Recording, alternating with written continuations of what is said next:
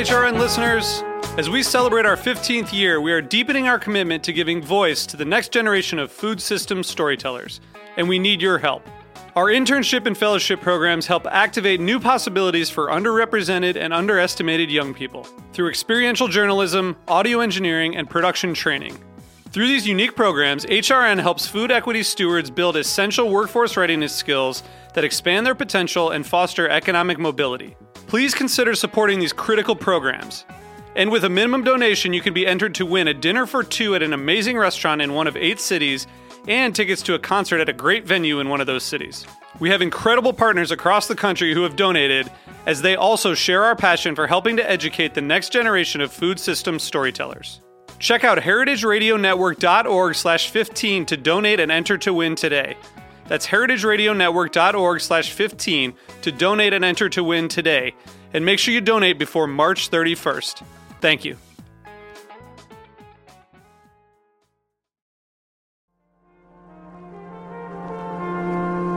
Broadcasting live from Roberta's in Bushwick, Brooklyn, you're listening to heritageradionetwork.com.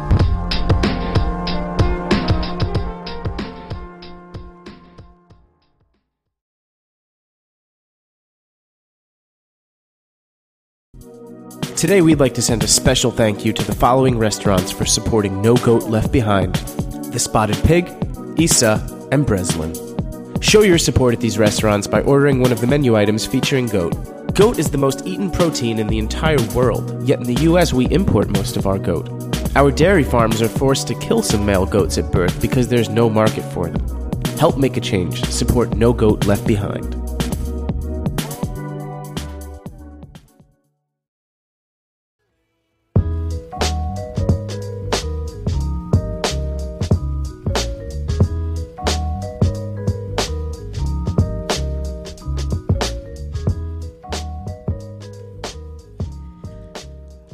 Right, it's Thursday, and you are tuned in to the Heritage Radio Network. I'm Erin Fairbanks, host of the Farm Report, and we are coming to you from the back of Roberta's at 261 Moore Street in Bushwick, Brooklyn. We are excited to have on the line today Tatiana Stanton. Tatiana, thank you so much for joining us on the show. Oh, you're welcome. I'm uh, looking forward to it. Great. So Tatiana is the goat extension specialist for the state of New York. She works through the Cornell University Animal Science Department. Uh, in addition, uh, she's also uh, owner of Hawk Hall Meat Goats. Uh, it's a meat goat farm in Trumansburg, New York. So, Tatiana, it sounds like your world is filled with a lot of goaty goodness. That's very true. Um, so I would love to start by hearing a little bit more what exactly it is that a goat extension specialist does. Um, what I do is I work with uh, people who are raising goats, and in many cases it's adults who might have a commercial dairy, uh, someone who has a commercial meat goat operation, or it could be a you know a hobbyist, a fiber hobbyist, um, and also I work with a lot of youth, and I help them with um, problems they're having with their goats or barriers that they're seeing in goat production, and then I also help them network with each other. You know, so um, and and and get to find out, you know, find other people who are doing similar similar goat goat things uh, that they to the, to what they're doing. Awesome. So you have been a great resource for uh, Heritage Foods USA as they've embarked on their No Goat Left Behind project, both introducing us to the terminology of goats, but also to a network of farmers here in the Northeast. And I thought it would be good, you know, as we hope to be speaking with different farmers throughout the month of October, or as we like to say, Goatober, to get some of the terminology cleared up. So I would love if you could maybe take us through uh, a couple of things. One, starting with you know meat goats versus dairy goats, kind of what the difference there is, and then what are kind of some of the common terms that you hear um, when referring to goats, and and how do we really talk about them? What's the language? Okay, I think up to about 1982, most of the meat goats in the states were um, goats that um, were being raised fairly extensively. They weren't being uh, managed real tightly. We, they were often what we would refer to as Spanish goats, which were goats that came in with the colonists. Um, you know, with the Mayflower and all that, or after the Mayflower, you know, people brought goats in. They got, you know, gradually got enough money to get a cow, and they'd let the goats loose, and the goats would say, "Boy, I don't want to live in the northeast U.S. I'm heading south." And sort of the same thing happened with the Spaniards as they brought in goats into Mexico and stuff. Um, people would, you know, a lot of those goats would turn feral and then say, "Boy, I'm going where it's greener." And so a lot of those goats ended up in the southeast U.S. and became what's known as the Spanish goat. Um, and so a lot of our meat goats were Spanish goats, or they were often um, some sort of cross of a dairy goat, like an Alpine Nubian cross or something like that, that would be used for meat. And then in 1982, things really changed around we imported in the South African boer goat, and other breeds of meat goats have come into the state since then. With the sort of the difference that they're heavy, they're they're often good milkers, but they're not persistent milkers the way a dairy goat has to be. They they'll only milk about three or four months of the year, and then their production will really drop because what they're mostly you know producing milk for is to feed their kids. Uh, whereas a dairy goat will, you know, can milk very easily up to eight months, and her standard lactation that we're usually pushing her, you know, wanting her to do is more like ten months. Um, so that's probably the main difference between the breeds. There's, you know, size differences, and we usually have a slightly meatier carcass on a on a meat goat breed because they're more selected that way.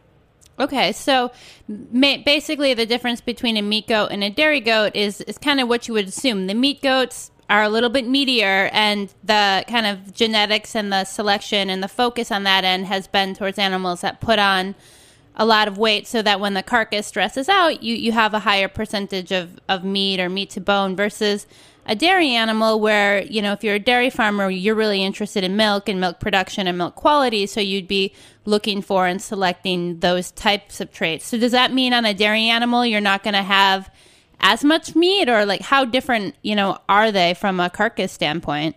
You'll often have a slightly, you know, a, you know, compared to the live animal, there'll be a little less meat to that carcass. Often there's more room and development to them.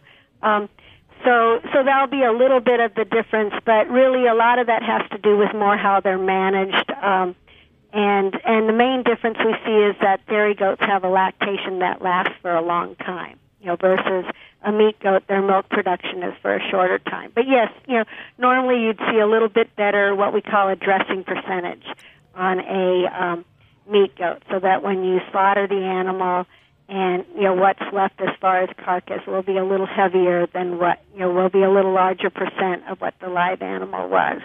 And then I think with both animals, we the you know we have a, a lot of their offspring go for meat and there we're usually selling two kind of offspring either the suckling kid which goes often for the easter market um, and and sometimes it's called the hothouse kid or cabrito and that's a kid that's you know more like 25 to 40 pounds live weight.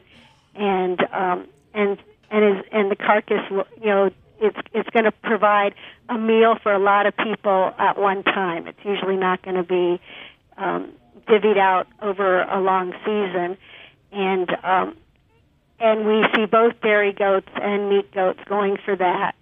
And then we have what's what are called our market kids, um, and a lot of our meat goats go as market kids, and those are weaned animals, you know, that are more like six months of age to ten months, even twelve months of age.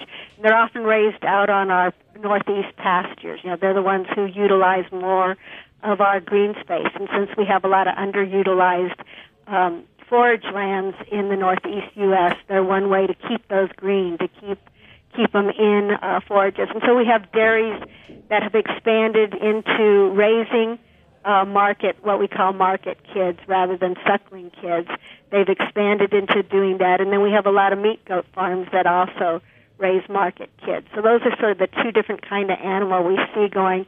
And the market kid, of course, it's larger, a larger carcass. A restaurant, might, you know, may use that carcass all for, you know, meals on a certain day, but a family who bought one of those carcasses would usually more be, you know, eating some chops from the animal or a cur- some curry from the animal one day, and then, you know, another week they might be eating a leg of goat Okay, so they would kind of parse it out. So, mm-hmm. so generally, the animals are sold, you know, at, on the younger end, or they're they're kept and raced out a little bit longer, and so it's it's suckling or hothouse kids versus market kids, and kid just refers to a, like a, a, I mean, how young do you have to be to be considered a kid in the goat world? Usually, we say that once they get their adult uh, a set of adult teeth, which is what happens when they're about a year of age, they're no longer a kid. Um, and so that's why we have suckling kids, which just like the name means they're still nursing from their mothers. You know, most of their diet is still coming from their mother, and that goes on till they're about 10 weeks of age.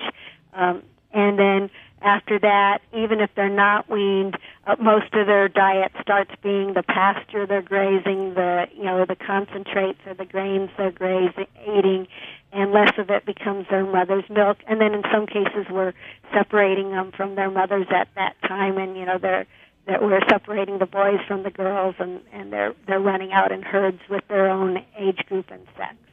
Okay, so what about that separation of the boys and girls? I mean, are there different names for for male and females? Yes, we often, if it's a castrated male goat, and, and often we'll castrate our boys if they're going to stay as market kids, if they're going to stay around the farm for a long time, because they become fertile starting at sometimes as early as three months, normally at about four months, and they're pretty active breeders by the time they're six months of age. So because we don't want them to accidentally breed their sisters who are really too young for breeding at that age, usually at about three months of age, we'll separate them. So the castrated males who stay with their sisters we call wethers, and then the ones that we leave as as ma- as entire males we call bucks or buck kids, and then the females are usually known as does or doe kids, or and sometimes we'll call them doelings. Awesome. And you know, what is it as far as far as um, diet wise? I mean, goats kind of have this reputation of eating everything. I mean, is that true? No, well, they're very they're actually what's called selective eaters, but they're also what's called versatile eaters. So they change what they eat from season to season. And so certain seasons of the year, their favorite food is going to be the growing points of trees and shrubs, which may be, you know, your valuable fruit trees if you, they get loose or your rose bushes. Um, but there's there's a lot of the brush here in the northeast U.S. that they do very good on. You know, our multiflora rose, our honeysuckle, all that. And then other seasons of the year, they really go for our native grasses and are also our winter, our our, our cold season grasses, our timothy and orchard grass, which are so common here. Here, and one of their favorite foods are just forbs, which is just a name for broadleaf uh, plants that have succulent stems. So these would be your dandelions, your curly dock, your plantains, uh, you know, what are often commonly referred to as weeds, and go- your goldenrod. And those, you know, goats can convert, um, you know, is are feed, feeds that they really like, and they can convert them into meat and milk. So, I mean, are would you call goats grass fed then? Um, not normally, um, because goats normally go to eat the growing point of a plant. And the growing point of a plant is actually where your fruiting bodies are, where you're going to find your fruits and your seeds. So traditionally, goats have usually had a diet that included seeds and fruit, so included concentrated uh, sources of carbohydrates. And we do find that goats, because of this, and because they were browsers, they're not used to eating in a low canopy where we're going to have more worm problems, unlike our sheep and our cattle.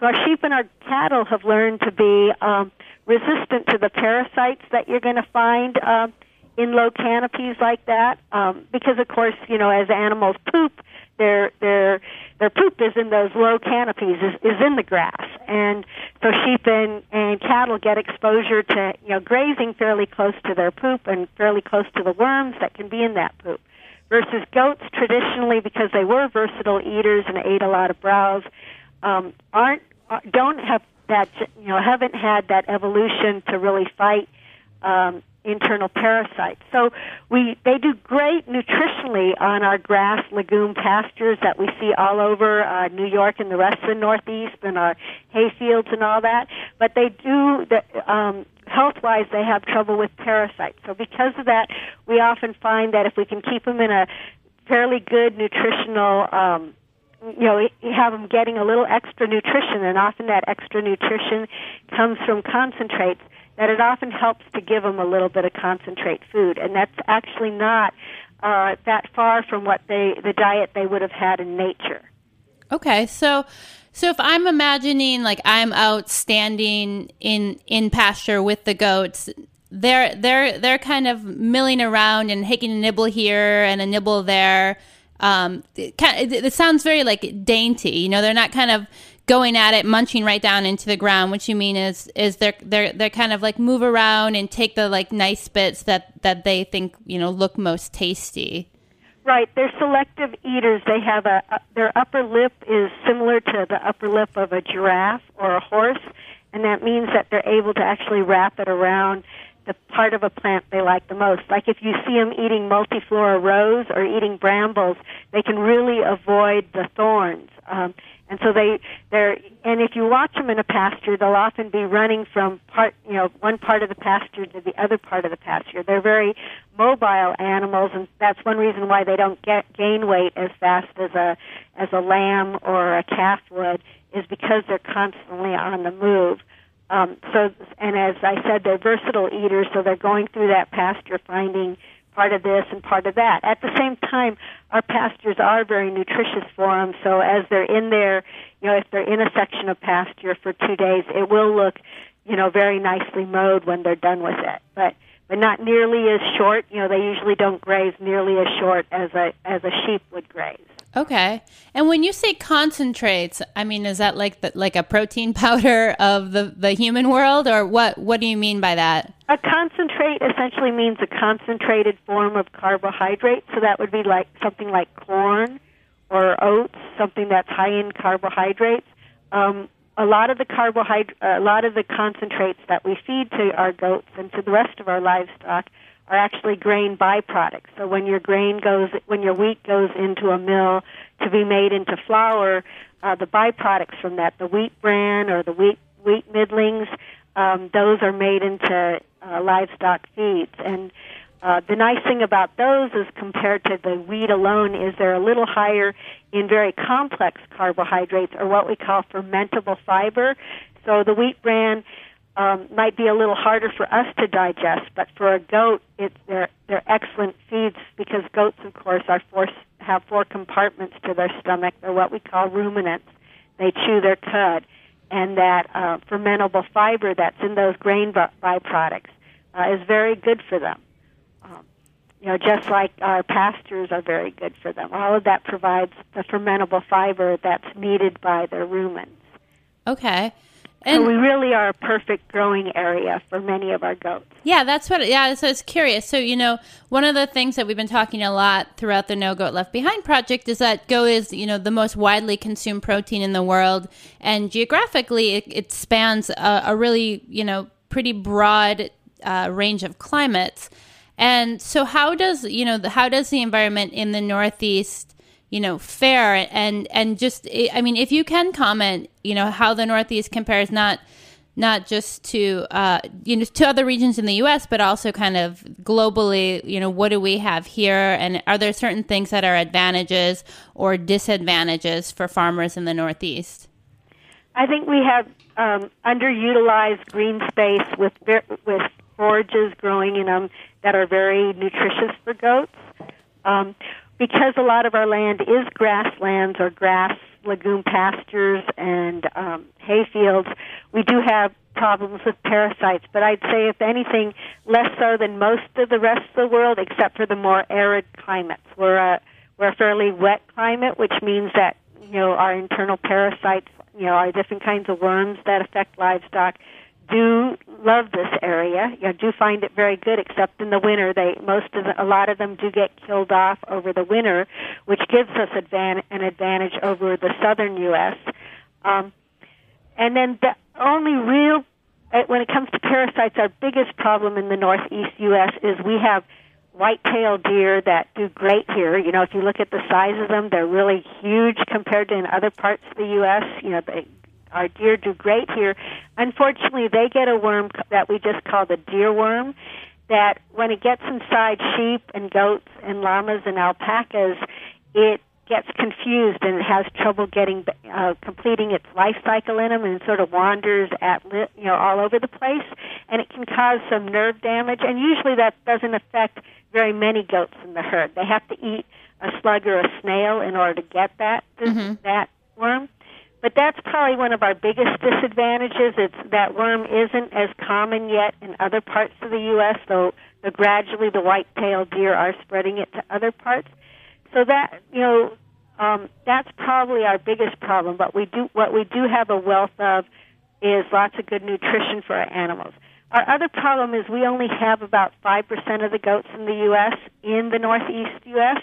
Even though we slaughter about half the goats that are slaughtered in the U.S. are slaughtered in the Northeast U.S. because this is where one of the really big demands for goat meat are.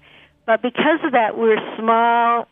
You know, we're very small in the whole big picture of, of goats, which means that we are often price takers rather than being able to demand prices. And so it's a little hard for us to get into the market. And it's also hard for us, of course, to produce goats year round because we do have our cold winters here, so it's more challenging than in some other parts of the U.S. And so marketing is another big issue for us.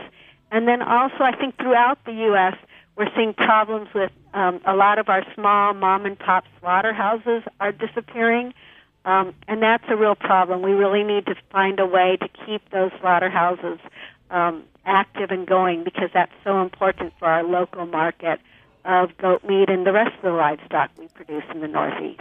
Wow. Okay, so you brought up a ton of stuff I want to tuck into, but I want to give you a chance to catch your breath. Um, you're, we're really kind of putting you through the ringer here, and I'm excited to um, come back after the break and tuck into some of those uh, topics you just addressed for us.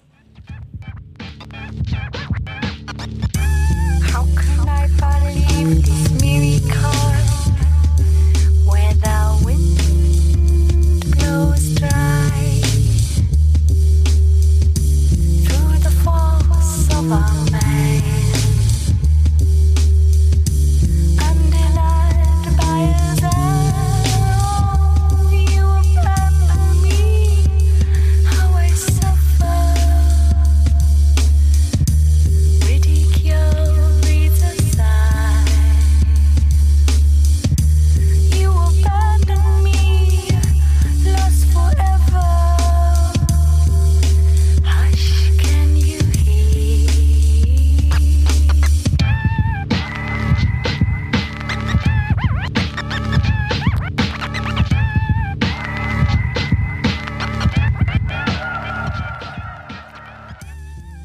Okay, we are bringing it back. You're listening to the Farm Report, and we are on the line with Tatiana Stanton, who's taking us through the world of goats. Tatiana, before the break, you were kind of talking a little bit about how the Northeast the Northeast compares to the rest of the country and the world um, as far as goats and goat production. And one of the things that you mentioned that is a little peculiar to me is that, well, the Northeast is only producing somewhere around 5% of the animals, of the, of the goats in the Northeast, or I'm sorry, who? 5% of the goats in the U.S., um, the majority of goats are slaughtered in the Northeast. So, uh, how does that work?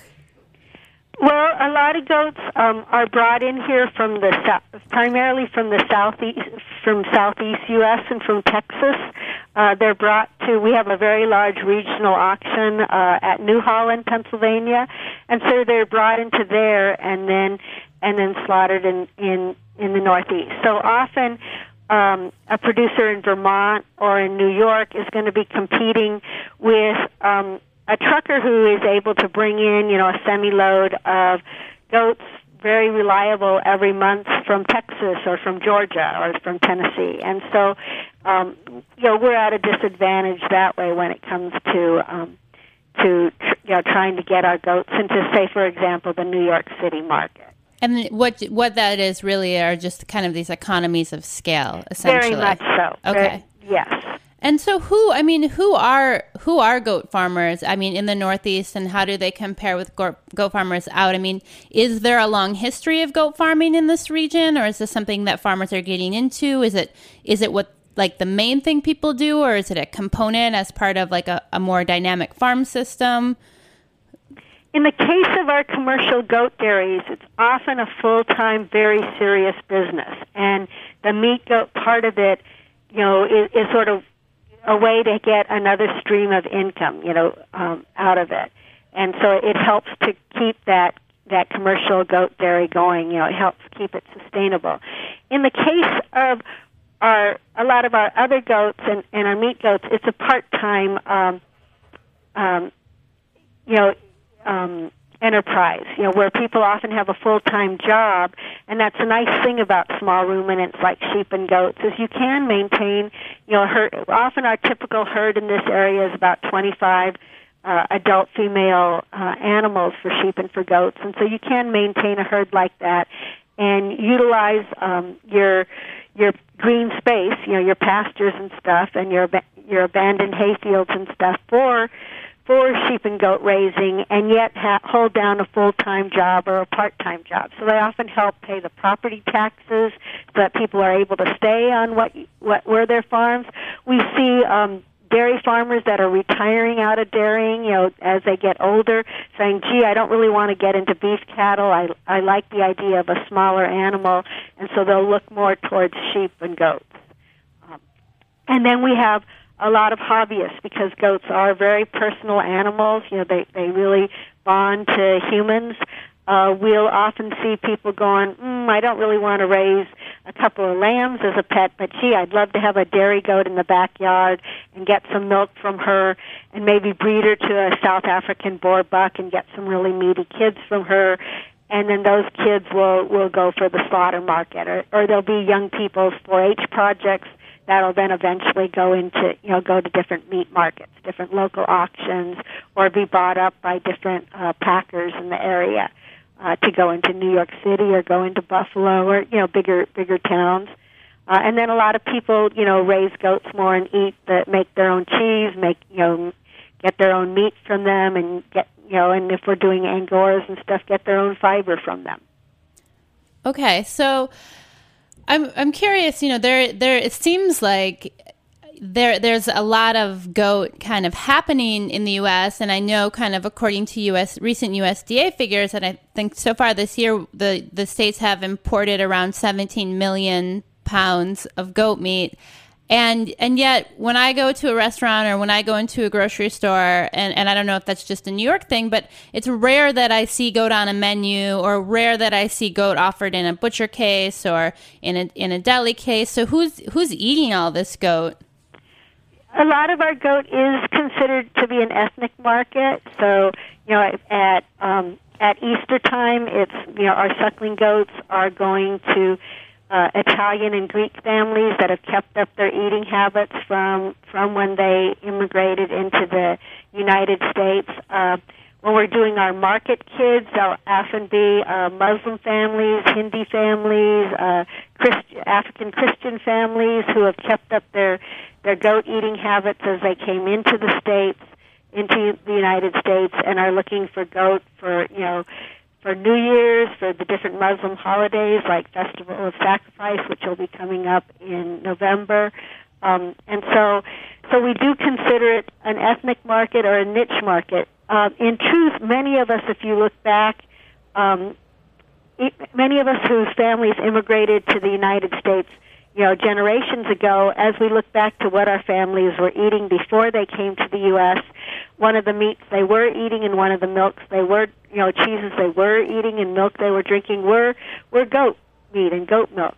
Um, but we had more that melting pot uh, philosophy in those days where people were trying to be as American as possible, and part of that was to sort of get into what was becoming more and more, you know, American food and instead we, we have, you know, in the last 20 years gone more to the salad bowl men- mentality, where we've celebrated a lot of the food coming from all over the the world. You know, international food has become very important. You know, as you go in, around in New York City, you'll see restaurants for all sorts, you know, that are based on, co- co- you know, cuisines from all over the world, and that's where you really see goat you know, um, is in more that ethnic or international cuisine market.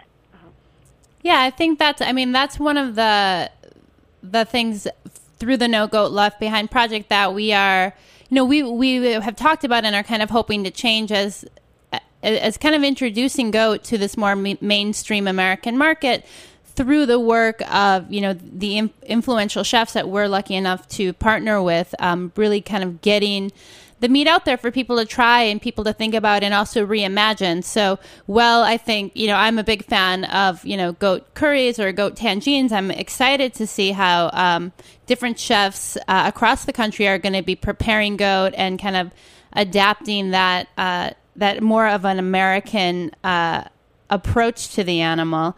And I wondered if you could just talk a, a little bit about, you know, the, the the taste of goat and and why is it you know that so much of the world loves it? I mean is it a component of like the flavor or is it more dynamic with regards to the way the animal works um, for small scale farmers? Or i mean what is it that has kind of led it to be such a, a popular meat worldwide? Well well one big part of it is the fact that it is a risk adverse animal. So it's a very versatile animal. It multiplies, um, you know, fairly quickly. It's a very small animal, so people often have two or three of them, or four or five of them, um, versus having one cow. So if you have a famine um, or you have a flood, hopefully you you know if you have just one bit one cow you lose that cow and you have to start from scratch. Often with goats you'll lose some of them but not all of them. And within a couple of years you can get back to the same number of animals you used to have. Uh, which is one problem we see often we'll come to go to parts of the world where that have been overgrazed um, and you know our areas that maybe are so steep they shouldn't have had goats on them or because of changes in um the climate you know it, they've really become drought areas. And unfortunately the animal that's left standing there is a goat because the goat is such a survivor. So we'll often blame all the problems that are occurring on goats. And it is true that goats like to girdle trees so they can be quite damaging if if not carefully handled. Uh, but traditionally, the way people used to herd them and the way we keep them uh, controlled in the in the United States are actually very positive for the environment.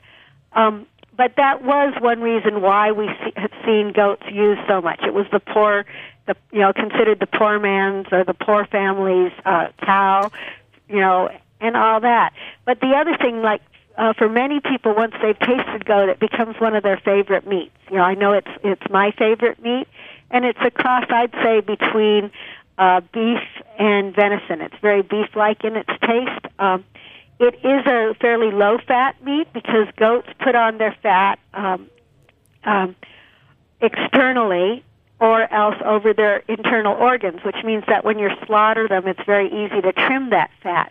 So you don't get marbling, but marbling is not particularly healthy. That that you know when you have that fat running through the within the muscles of of an animal, you're eating that fat along with the muscle, and that's not real good for you.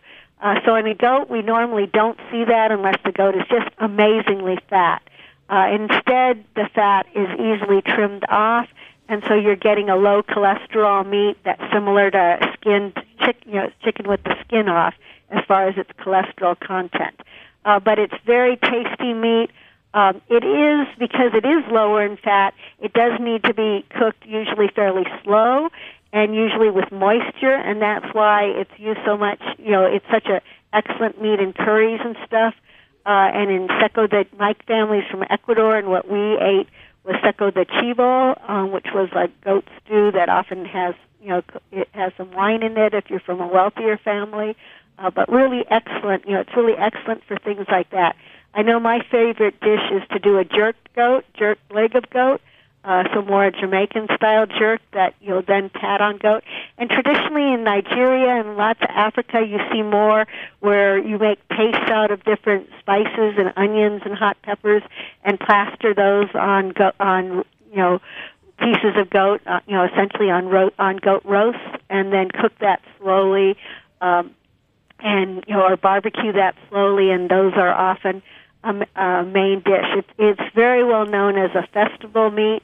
Um, you know, for families who very rarely eat meat, when they do eat meat, uh, it'll be what they eat for their festivals. You know, say in Jamaica, your curried goat there that you're going to eat with your mannish water, you know, which is your soup made out of all the parts of the goat that aren't in the curry. You know, and um, and it really lends itself uh, well to spicing. It's it's a very hearty meat, um, and so a lot of people really like the texture of it. And it's a very mild tasting meat, which is surprising when you think of how smelly male goats are. It's a very non-muttony uh, sort of meat. It's, it really has a very nice taste to it that people love once they taste it. Excellent. So, how do you see the uh, the No Goat Left Behind project kind of fitting into the broader landscape of opportunities for for goat farmers in the Northeast? I think it may help us get that niche into New York City that we're all just dying to have. You know, to see more New York uh, goat be, and more Northeast goat coming into the city. It it would provide a second stream of income for a lot of our commercial goat dairies um, in the Northeast U.S. It would uh, stru- um, provide a more direct market uh, for our goat meat um, rather than having to go through a lot of different middlemen. You know, we might only have to go, you know, through one middleman to get into the city, which would be just great. You know, so I, I, you know, as you get more direct in your marketing, um, it really has a lot of opportunity for more pooled marketing. I know, you know, just last week I had two farmers, um, you know, who were able to get together and transport their animals together, and that was the first time they had ever worked together to to get their goat somewhere. And so, you know, they were able to utilize that program to get a little more of that um, economy of scale, to to combine, you know, to do a little market pooling, uh, to get their to get their goat meat for the first time into New York City. That's awesome. Well, thank you so much. You've been such a wonderful resource and a great guest. And if people want to learn more uh, about the work uh, that you're doing through Cornell or more about goats, uh, do you have a website or anywhere that they can kind of follow up and find more information? Uh, there's a website called Sheep Goat Marketing, all one word, dot info. So sheepgoatmarketing dot um, info that gives the names of some of the places where you can locate goat meat. Uh, we also have, I manage a, a website or a listserv that's called SR Marketing, um, where uh, goat producers and lamb producers throughout the U.S. Um, are members of that. And if people are looking for goat meat or lamb, that you know they can send me an email, and my email is T like Thomas, L like Louise, S like Samuel seven at cornell.edu, and I can put messages on there to get you people more connected up with farmers. Um, and then I have my uh, I have a website at Cornell that's www.ansci.cornell.edu uh, slash uh, goats.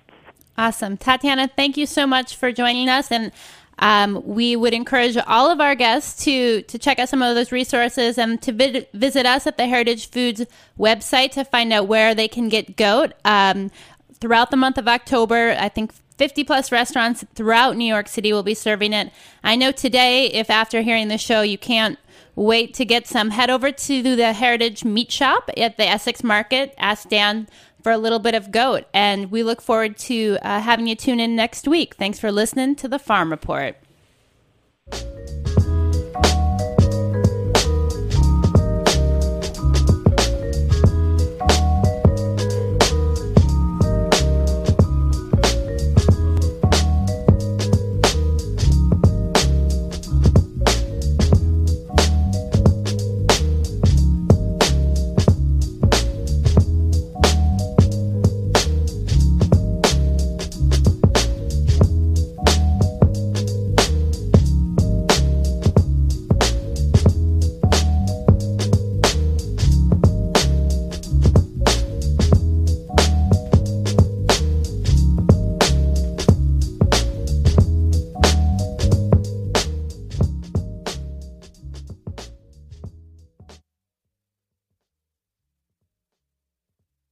From Heritage Foods USA. 14 family farms and over 50 restaurants have committed to participation in No Goat Left Behind, a new program developed by Heritage Foods USA, a meat distribution company dedicated to preserving endangered breeds. Without an end market, the majority of male dairy goats are sold into the commodity market or killed at birth. Dairy farmers are always struggling with feed prices, milk prices, and weather. Goats usually have twins or triplets, and for every female who will become a milker, there is a male buckling who will become a financial drain. It makes no sense that these males are sold into the commodity market or put to death when the United States imports almost 50% of its annual goat supply. Home consumers interested in participating can order goats through heritagefoodsusa.com. They will receive goats via FedEx, and home delivery is available for New York City customers. In addition to the goat, these packages will also include recipes and a DVD featuring interviews with the farmers, processors, and chefs demonstrating how to break down and cook goat. Again, for more information on No Goat Left Behind, visit www.heritagefoodsusa.com or call Erin Fairbanks at 718 389 0985.